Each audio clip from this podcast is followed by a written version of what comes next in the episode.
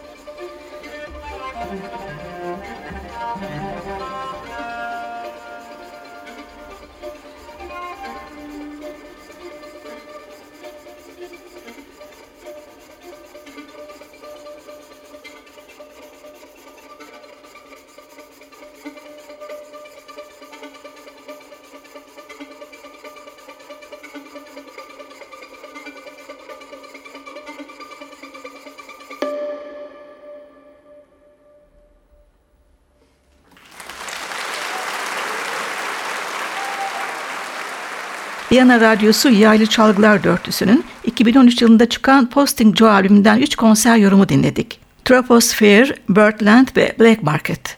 Dörtlünün Hırvat violonselcisi Asya Valcic ayrıca başka projelerde de yer alıyor. Örneğin sizlere önceki programlarımda Avusturyalı akordeoncu Klaus Payer'le yaptığı Adö albümünü dinletmiştim. Sanatçılar 2013 yılında da güzel bir düet albümünde bir araya geldi. Silk Road adını taşıyan albümden Valcic'in 3 dörtlük bestesini seçtim sizler için. Waltz for Mama.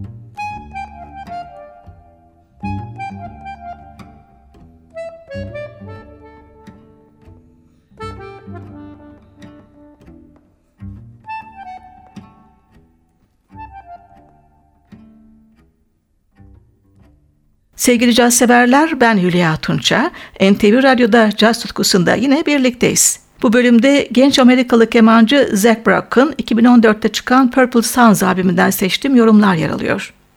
Jazz tarihinde Joe Venuti ve Eddie Lang, ardından Stefan Grappelli, Django Reinhardt'la başlayan keman gitar ikilisi geleneği, modern cazda Jean-Luc Ponty, Frank Zappa ya da John McLaughlin ve Zbigniew Seifert, John Scofield'le devam etti. Zach Brock, Purple Suns albümünde ise gelenekten kopmadan çağdaşı yakalayan bir yorumcu olarak karşımıza çıkıyor. Burada bir araya geldiği gitarcı Leigh Land.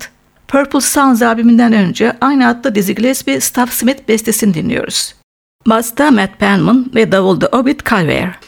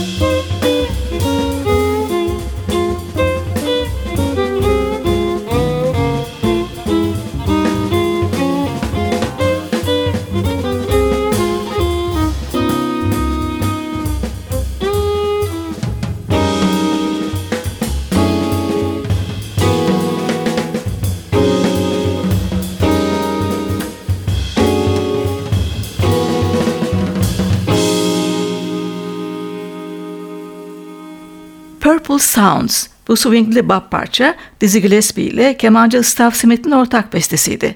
Aynı adlı albümde kemanda Zach Brock, gitarda Leigh Land, basta Matt Penman, davulda Obit Calvary yorumladı. Albümden Brock'un düzenlemesiyle tanınmış bir Frank Zappa bestesini dinliyoruz. Twenty Small Cigars. Parça Zappa'nın 1970 yılına ait Chunga's Revenge albümünde yer alıyordu.